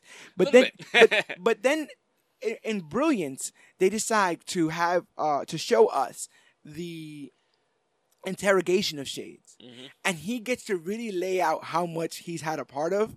And how much of the death is literally on his hands, and and not only that, how much he enjoyed it, and they go back to framing him as remember, this is still shades from all the shades that you've seen. Yes, his quote unquote lover was murdered, and yes, he, seemingly his ma- a happy ending has been skewed by this evil woman who's been manipulating him at every turn. And yes, she lowered his uh, self worth by calling him a thug and all that, but he still ha- has a lot of blood on his hands. yes, he dropped a lot of bodies along the way. He still dropped a lot of bodies on. the. So I like that they keep that level and.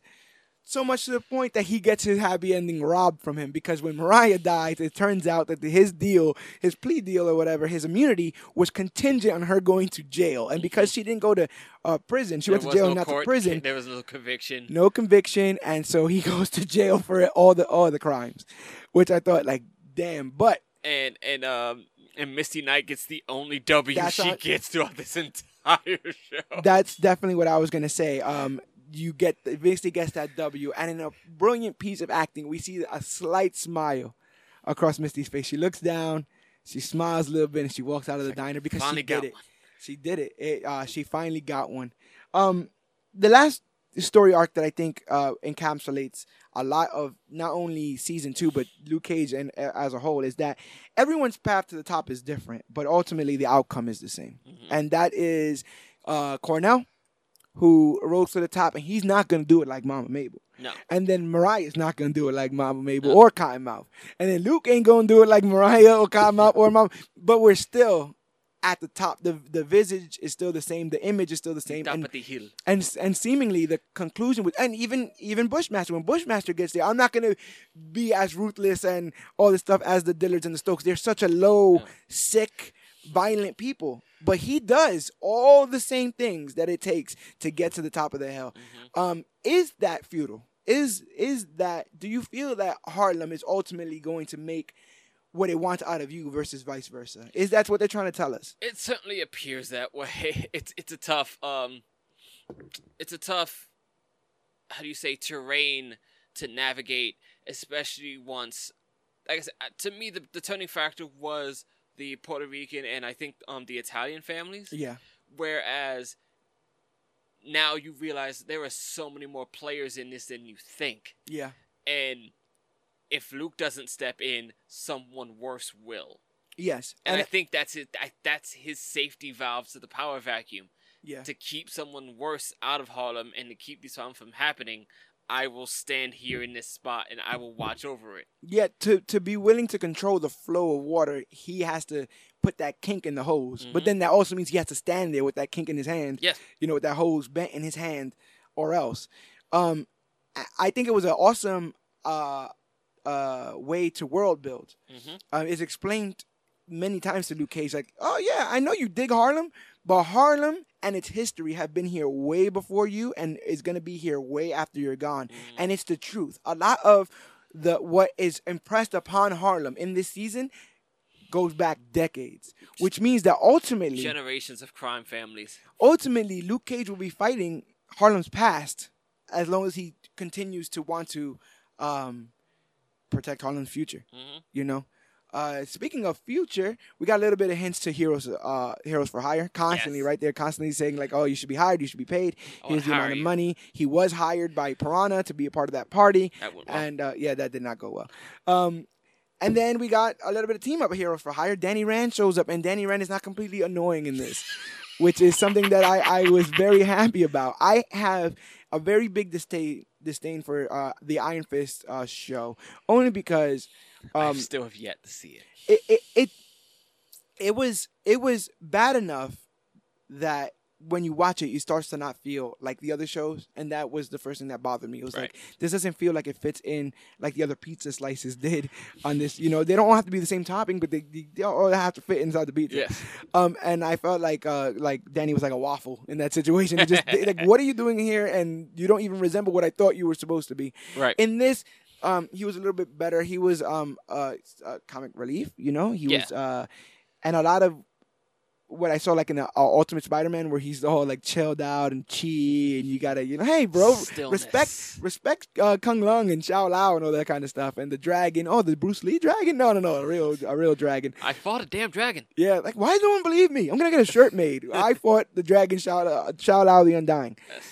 So he's in that. Um, Colleen, uh, you know, shows up from Iron Fist. You get another. You get hints of the old um Daughters, Daughters of, of the, the dragon. Dragon. Yeah, yeah. Misty gets her cybernetic arm, not Stark Tech, Rand Industries, but I mean, Rand Tech. It's You okay. get, yeah, you get it where you can get It's it, you know. Um, and you, it's shown to have super strength, so we'll see where that leads. Something Misty in she the hasn't quite figured out yet. She goes from like drinking coffee, like having trouble drinking coffee, to like doing like these elaborate punches and all that kind of stuff. I thought it was pretty cool. But like she sort of she sort of like breaks a piece of a a, a shelf or a table, Yeah. and it's just like whoa, I but do doesn't that. really know how to use it.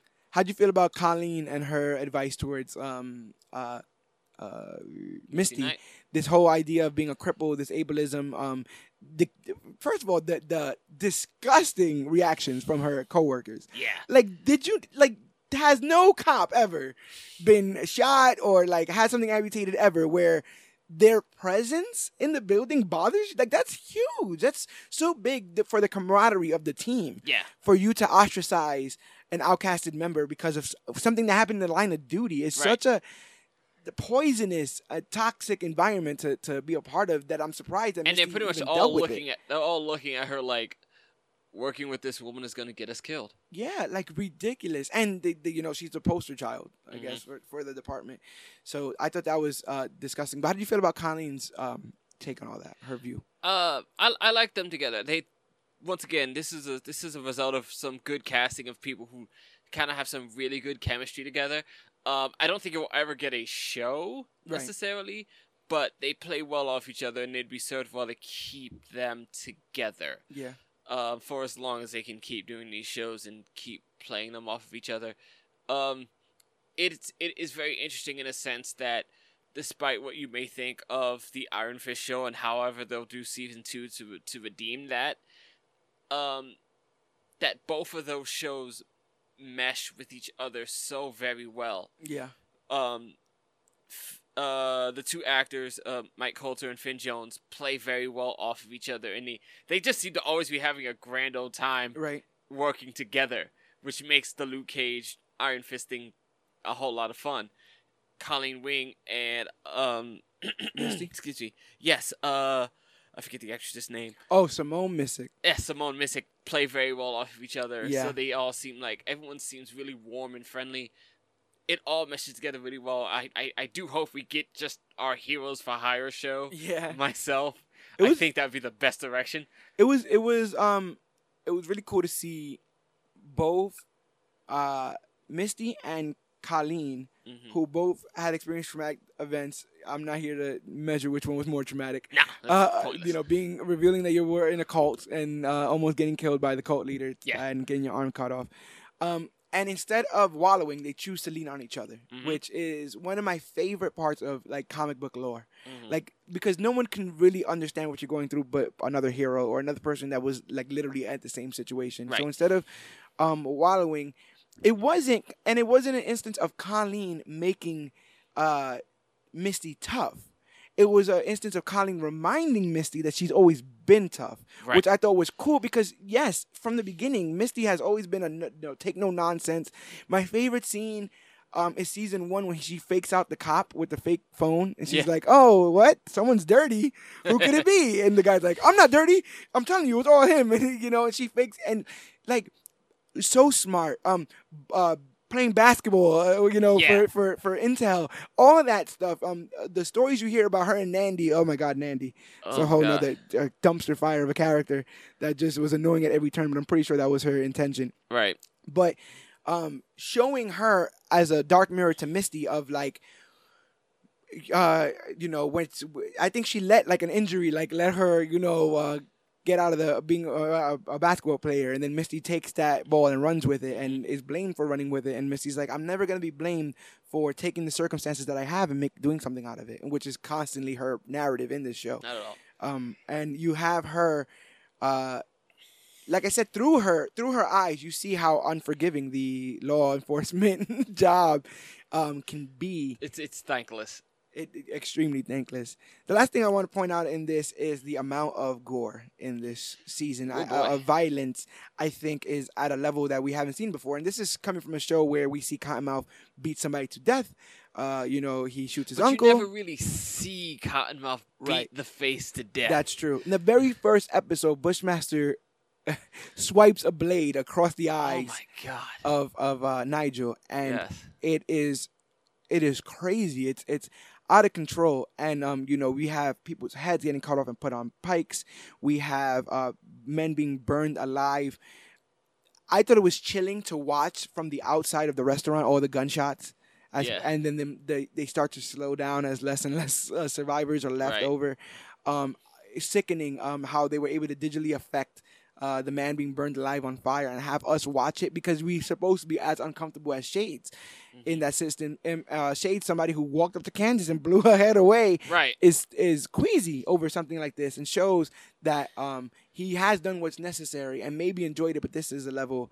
You know, we're, we're at least told that this is a level of violence that no one should be okay with. Right. Um, and uh, but Mama Mabel Stokes throwing that uh, you know Bushmaster bottle inside that house and burning uh, the McIvers alive. Fire is a big motif in this show. Yes, because it's it's it's it the the level of destruction that fire causes is often hinted on, but also the fact that fire uh, cleanses Yes. and leaves almost a clean slate for something to be uh, born or grown or built on its on its ashes. No trace of what was left behind. Exactly, and many uh, Luke wants to set his past on fire. Mariah wants to set the Stokes name on fire, but oh, uh, ironically, so does Bushmaster. But Mariah must also burn. But Mariah, uh, Mariah Stokes, no, no Dillard, Mariah Stokes. Must burn. Anything, uh, anything that stuck out to you um, in this series before we let these fine people uh, I want to. I I'd like to put out a shout out to some of the supporting characters. First off, I thought Anansi was fantastic throughout this entire show. yeah, the uncle of um, Bushmaster. Yes, um, I really liked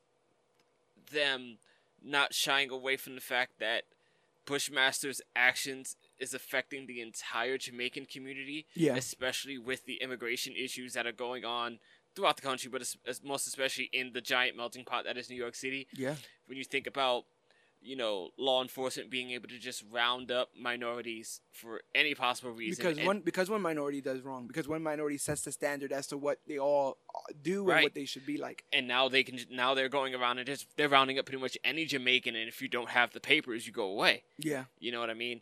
Um, noting to him that his massive violent acts are having a ripple throughout this entire community that he is professing to, to love and be out to help is doing more damage to them than he wants to see.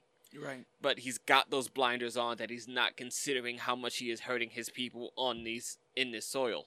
Which brings back the reputation angle, right? Like Mhm. how much reputation uh, was a factor in this in this entire season with Mariah's reputation, uh, Bushmaster trying to fight for reputation, Luke trying to maintain his reputation. Um, what a name! It's constantly uh, stated what a name means, what a, what what weight a name has. Right. Um, in in a neighborhood, that's all you have. Like Mhm. uh, I've only ever lived in New York. I've been, I I lived in Texas for uh like a year or so, and I spent some time in Oklahoma, st- stuff like that when I, was in the a few military. months in um uh was it Great Lakes? I don't know. Yeah, you know, I was in the military, so they moved around in that time period. But I ultimately came back home. Yeah. and and your word and your name are really all you have here. It's Mm-hmm. word of mouth that gets you the clout here, um, and that is shown to the umpteenth level uh, on this show. And I I think that it definitely maintained the level of momentum, a level of action, a level of intrigue that season one didn't. And I I wonder why. Um, uh, and I can only say that they kept they kept the focus on Bushmaster Yeah. and Luke and basically the power players of this. Everyone who was given ample screen time in this was not given it to have a B plot. No. Everything is A plot. Everything is it because it all just ties right back into the center Yeah. into the center play. Also, another character that I um, was happy to see used in a particular way was Sugar. Um, while Sugar, for the most of the show, feels like a bit of almost fan service, like oh he came back from the first show, we're, Right, right. we're using Like him Turk. around. Yeah, and Turk, right? I'm? Turk Barrett, baby. Yeah. Yeah, Turk Burr is very much like fan service. Like he just exists inside this entire show and all Yeah. these universes. Um, but then Sugar comes back with an example of how the Dillards use their power in ways that weren't violence. yeah. Where he describes how they looked after him and his family, and like when he went to school on a free ride with that sports scholarship, and then his knee blew out, they continued to pay for him to go to school Right. when school didn't work out for him, they gave him a job. Yeah. So they built this loyalty through good me through good deeds Right. with this fellow and gained a uh, you know a, a loyal follower out of him. Which you find that happens in gangs a lot, right? When people are Yeah. looking for that family, that support. Yeah. uh, you know, gangs will offer that support. And another level that's added with Sugar is that while ultimately with the football career and the early dealings with Cottonmouth as as a, a security guard or a goon or whatever you want, will want to consider, he was doing that for himself. Right. Season two, he has a family now, Mhm. and having this family really ultimately helps him make the decisions that he makes going forward because it's about not only self-preservation but the preservation of his family. If Right. all this is going to end up with something, I have to have something at the end of all this Mhm. because man, I'm not doing it only for myself. Sugar definitely has uh, quite an arc in this. and, and which makes it also more interesting in the end where like sugar is right there next to luke cage and it's just like well what side is sugar on now Yeah. is this is this bad is this good is he Or is he just another survivor like Shades? Yeah. Where if this is the next gravy train, you know, I have my ticket. You know, I have it in my back pocket. Um, lots of beautiful uh, uses of music in here. Jadakiss shows up in this. So I was like, it's oh does he yeah, I was like Jadakiss is in this. I was like, what's what's going on? i thought Uh, he was still locked up yeah, Stephen Marley, uh, you know, uh, uh, they they kept up that motif of having music in it.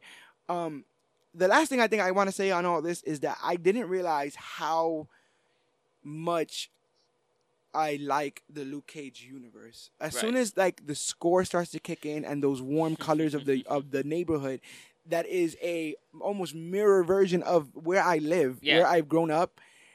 I slip into that universe very quickly, like almost effortlessly, and Yeah. I know. Oh, I know. Yeah, Harlem's Paradise and Mariah and Shades and Luke in the barbershop and Misty it's and got that like constantly 80 degree sunny tone Yeah. every time and it feels lived in. It feels Mm-hmm. like it. And it feels like when the show goes off, that universe still kicks. Yeah. it's still moving, and every time that we the show the season starts, we're just getting another look behind the curtain as to Mhm. what the goings and comings of Harlem are. Um, if you had to make an outlandish, because that's what we do here, an outlandish prediction for season three of Luke Cage, where does crime boss Luke Cage sit? I mean, he's on top. He's there with Harlem's Paradise in his clutches, seemingly um, watching from afar is uh, Tilda. Tilda has shown interest in the club, and now you see her walking in there. Danny, I don't think knows about Luke's um uh, weird allegiance with the illegal goings and comings of Harlem. Where do you think this leaves our uh, bulletproof character? my out I guess I'd say my outlandish prediction because it was something I thought of right as the show ended was instead of using Daredevil, you sort of use Luke Cage with Shadowland. That's I as you were saying it, the idea was forming in my head, and I agree. Yes, I agree.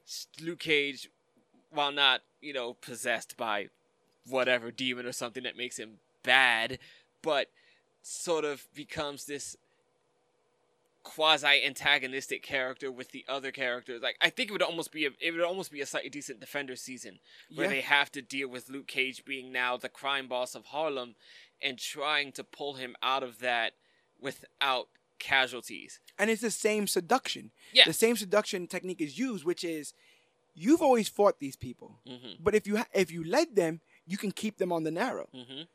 You can go back to fighting them and never knowing what line they won't cross, Or you can Or you can hands lead on many them- faucets. or you can lean the, or you can lead them and choose which lines that they don't cross. Mhm. And I I do think that that's uh, that's what they're doing. I mean, it's a very very cool um comparison, but I do think that that there's a lot of that in there. Um, we know that Claire ain't gonna dig this, and like I mentioned No. before, Iron Fist is probably not gonna uh, have too much in this. Luke de- definitely needed a hideout headquarters after the pop situation, and he doesn't really have a place to live after they blew up Genghis Connie's.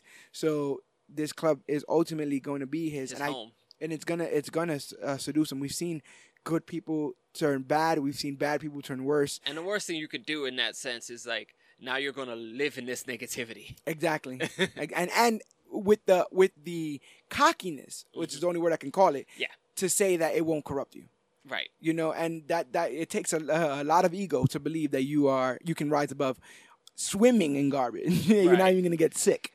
It's like, c- come on, you you should be better than that. But my outlandish prediction, only because you know, like I said, I'm, I'm in the bag for this thing, is that Jessica is gonna pull him out of this. Okay.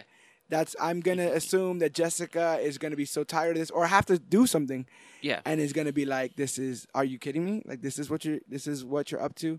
Um, you see the disappointment on Misty's face. Did you catch that almost Godfather scene, like with the door closing and her realizing? Well, okay. Well, to be honest, I've never seen Oh, okay. The Godfather, but I, I, Yes. when the door closed on her and she saw like, it, very much felt like Misty saw Cornell again. Yeah. Like, Yeah. I've seen a ghost. This is the exact same thing. Nothing's fucking changed. Yeah.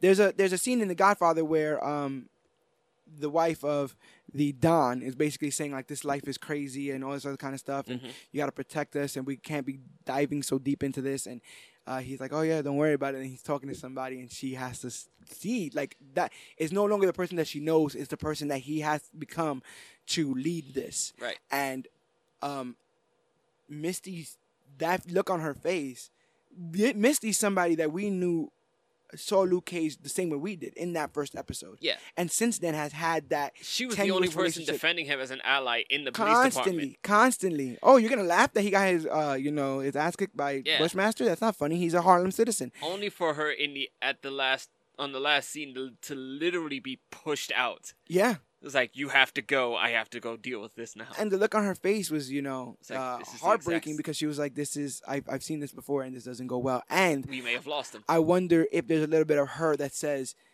he might end up ultimately being someone I have to stop, and which is which is a har- harrowing re- revelation to make about anybody that you care about. Which is which is why I'm like I sort of see it as a, as the a defender story Yeah, trying to drag Luke Cage back out of there. yeah. How do and you like how do you how do you you know the Iron Fist couldn't drop him. How do you beat him? That's true.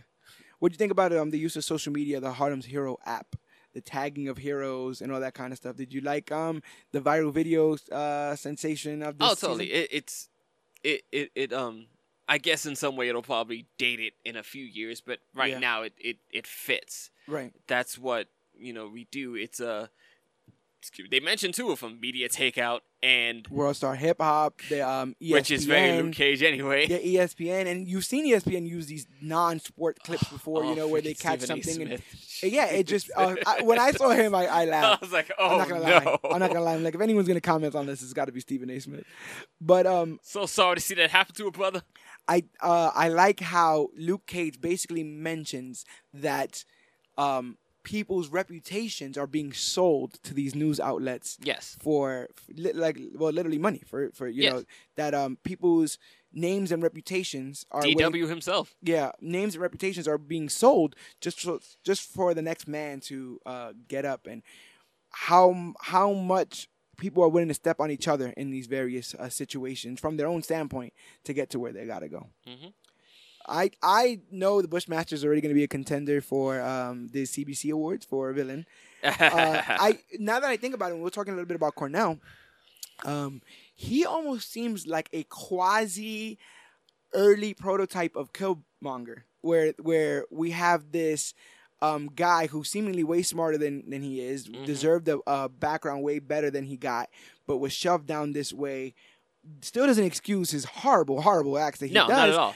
But um, you know, uh, it was a, a early precursor to that to that um, not only that backstory, but the cool swagger, Yeah.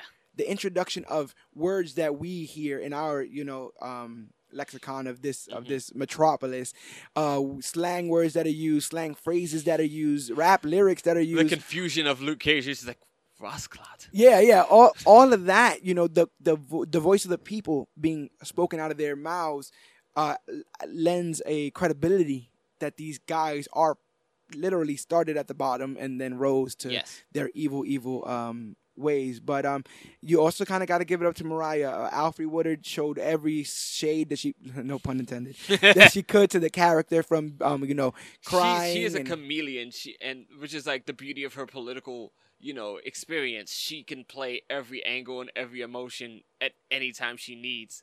and you go from her, you know, sucking on Shade's thumb in that restaurant, you know, giddy over the fact that she's about to be twenty million dollars and then eventually one hundred and fifty million dollars, you know, um, richer, to her dying in Luke Cage's arms, Right. completely powerless. The the one thing that she never wanted to be, and um, what an arc I thought for the character. She said this is not over, and I'm very curious to see what that means. I wonder if that's just an arch villain thing to say, or if I that's like she. a I think.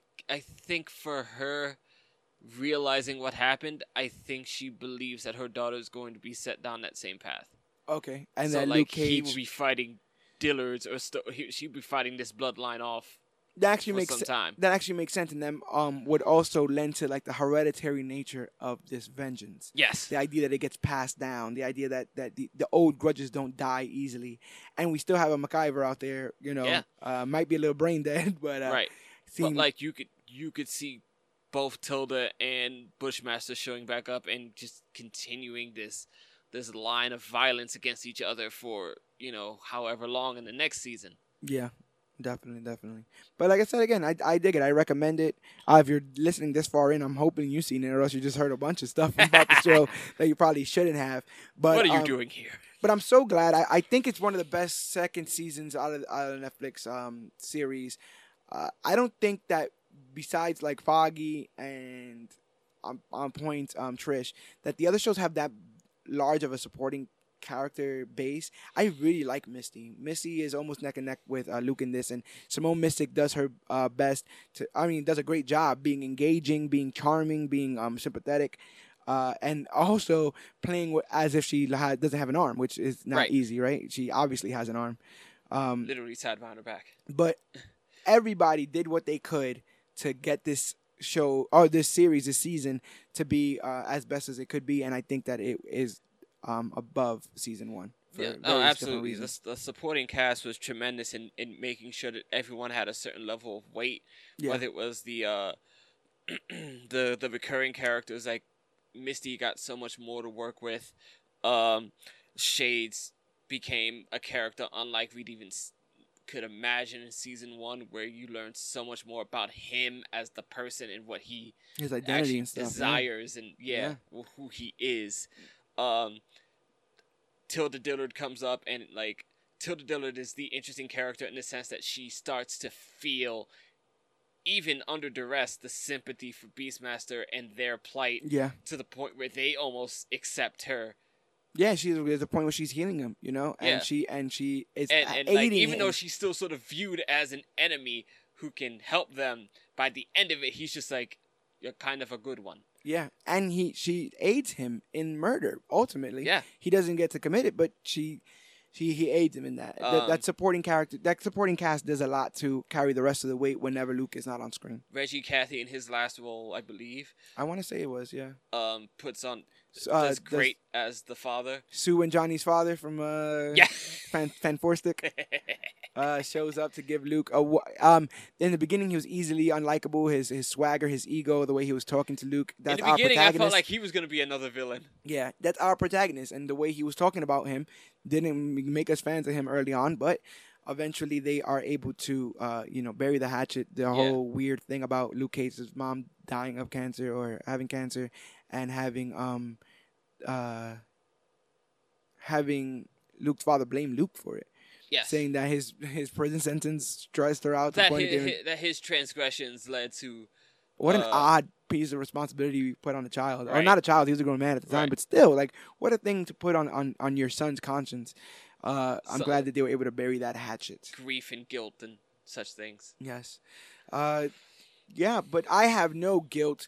Uh, binging all 13 of these episodes. It was it was it was harrowing because each one is thick. They are all labors of love with dialogue and plot um you know uh twists and turns.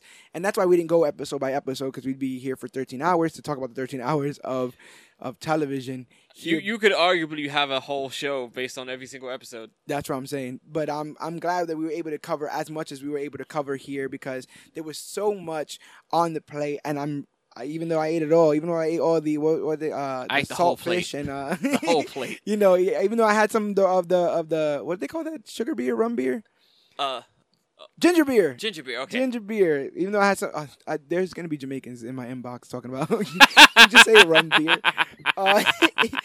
Ginger beer. Uh, I'm st- I'm I'm still hungry for more. And if you're hungry for more of stuff like this, you know, uh, a full take on an entire season of a Netflix show, or a take on a comic, or just reviews of all different forms of of uh, comic book media, all you have to do is look for this podcast, the Major Issues Podcast, brought to you by ComicBook Clique, and it's wherever podcasts are found. Uh, Podbean, Stitcher, Podcast Addict. If you Google Major Issues Podcast, we're the first ones that pop right up on uh, Apple, iTunes, uh, podcast app. Um, we on Spotify now. Yeah. Big things, big great- things. We're moving on it's a great Spotify. Google Podcast is coming is, is rising, and we're we're getting our uh, feet wet with that. So we are wherever podcasts are found. We're even on YouTube. Uh, these episodes also get uploaded to YouTube. So go listen to the back category, the front category.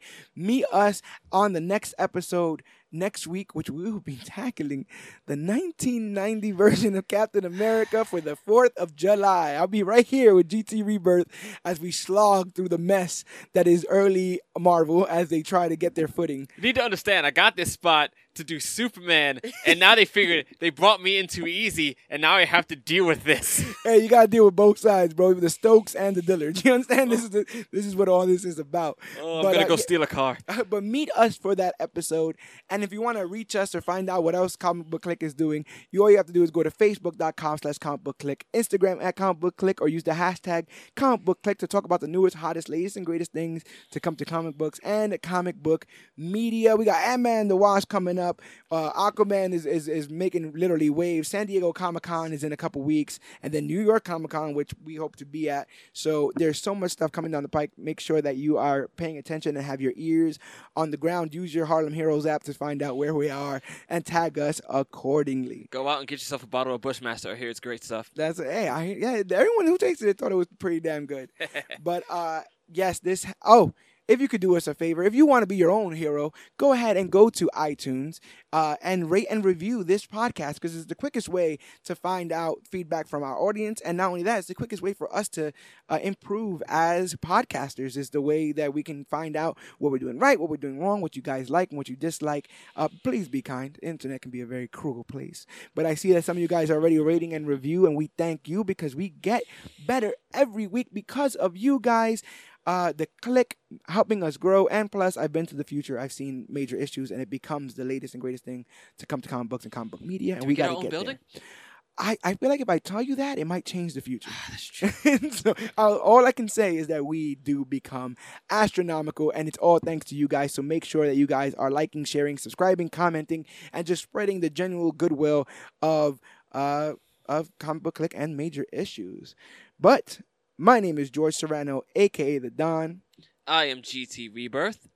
And this has been the Luke Cage season two recap and review.